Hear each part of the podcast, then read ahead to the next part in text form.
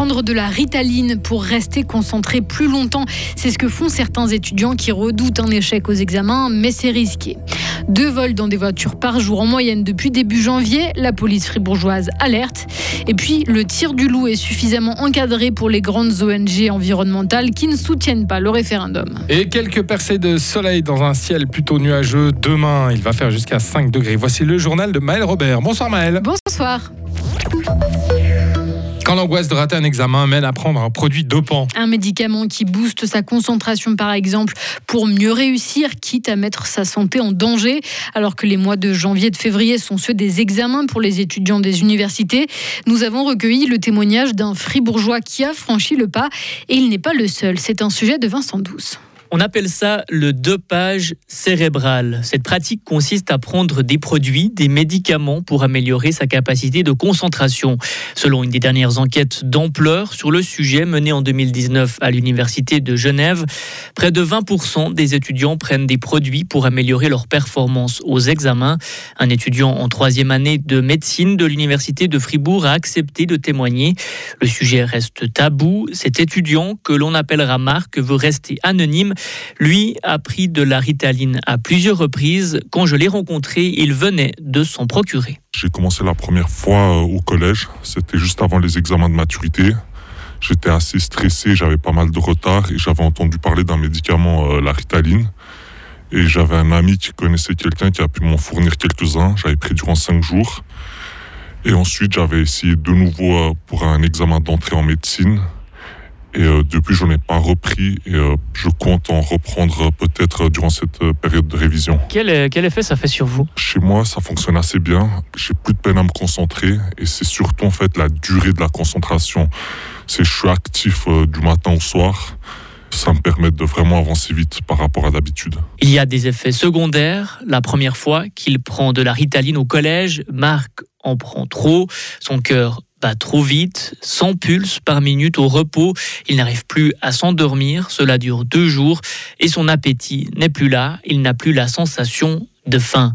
L'Université de Fribourg ne fait pas de prévention spécifique contre le dopage cérébral.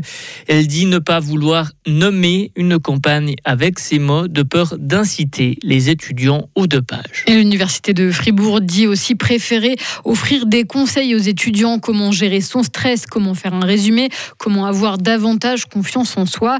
Mais le défi reste de taille. Selon le dernier sondage réalisé par l'Université de Fribourg au mois de novembre, la principale demande des étudiants vers l'UNIFR reste la préparation aux examens. Un voleur présumé arrêté à Romont, le jeune homme de 27 ans a été surpris alors qu'il était en train de fouiller dans des voitures non verrouillées cette nuit aux alentours de 2h30 du matin. Il a été arrêté après une course-poursuite à pied avec la police fribourgeoise et placé en arrestation provisoire. Ce n'est pas un cas isolé. Depuis le 1er janvier, 31 cas de vol ont déjà été enregistrés dans le canton. Vol dans des voitures, c'est deux fois plus que l'an passé. La police appelle donc la population à la prudence.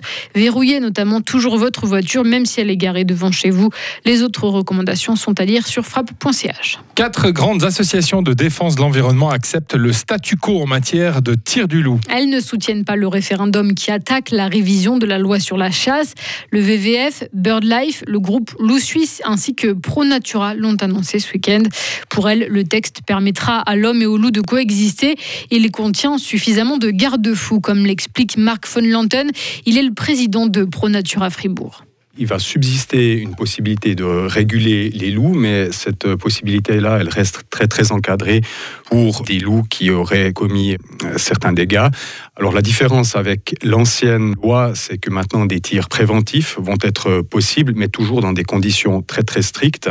Et pour nous, le point principal, c'est que la compétence décisionnelle pour le tir d'un loup reste dans les mains de la Confédération et ne va pas dans les mains des cantons.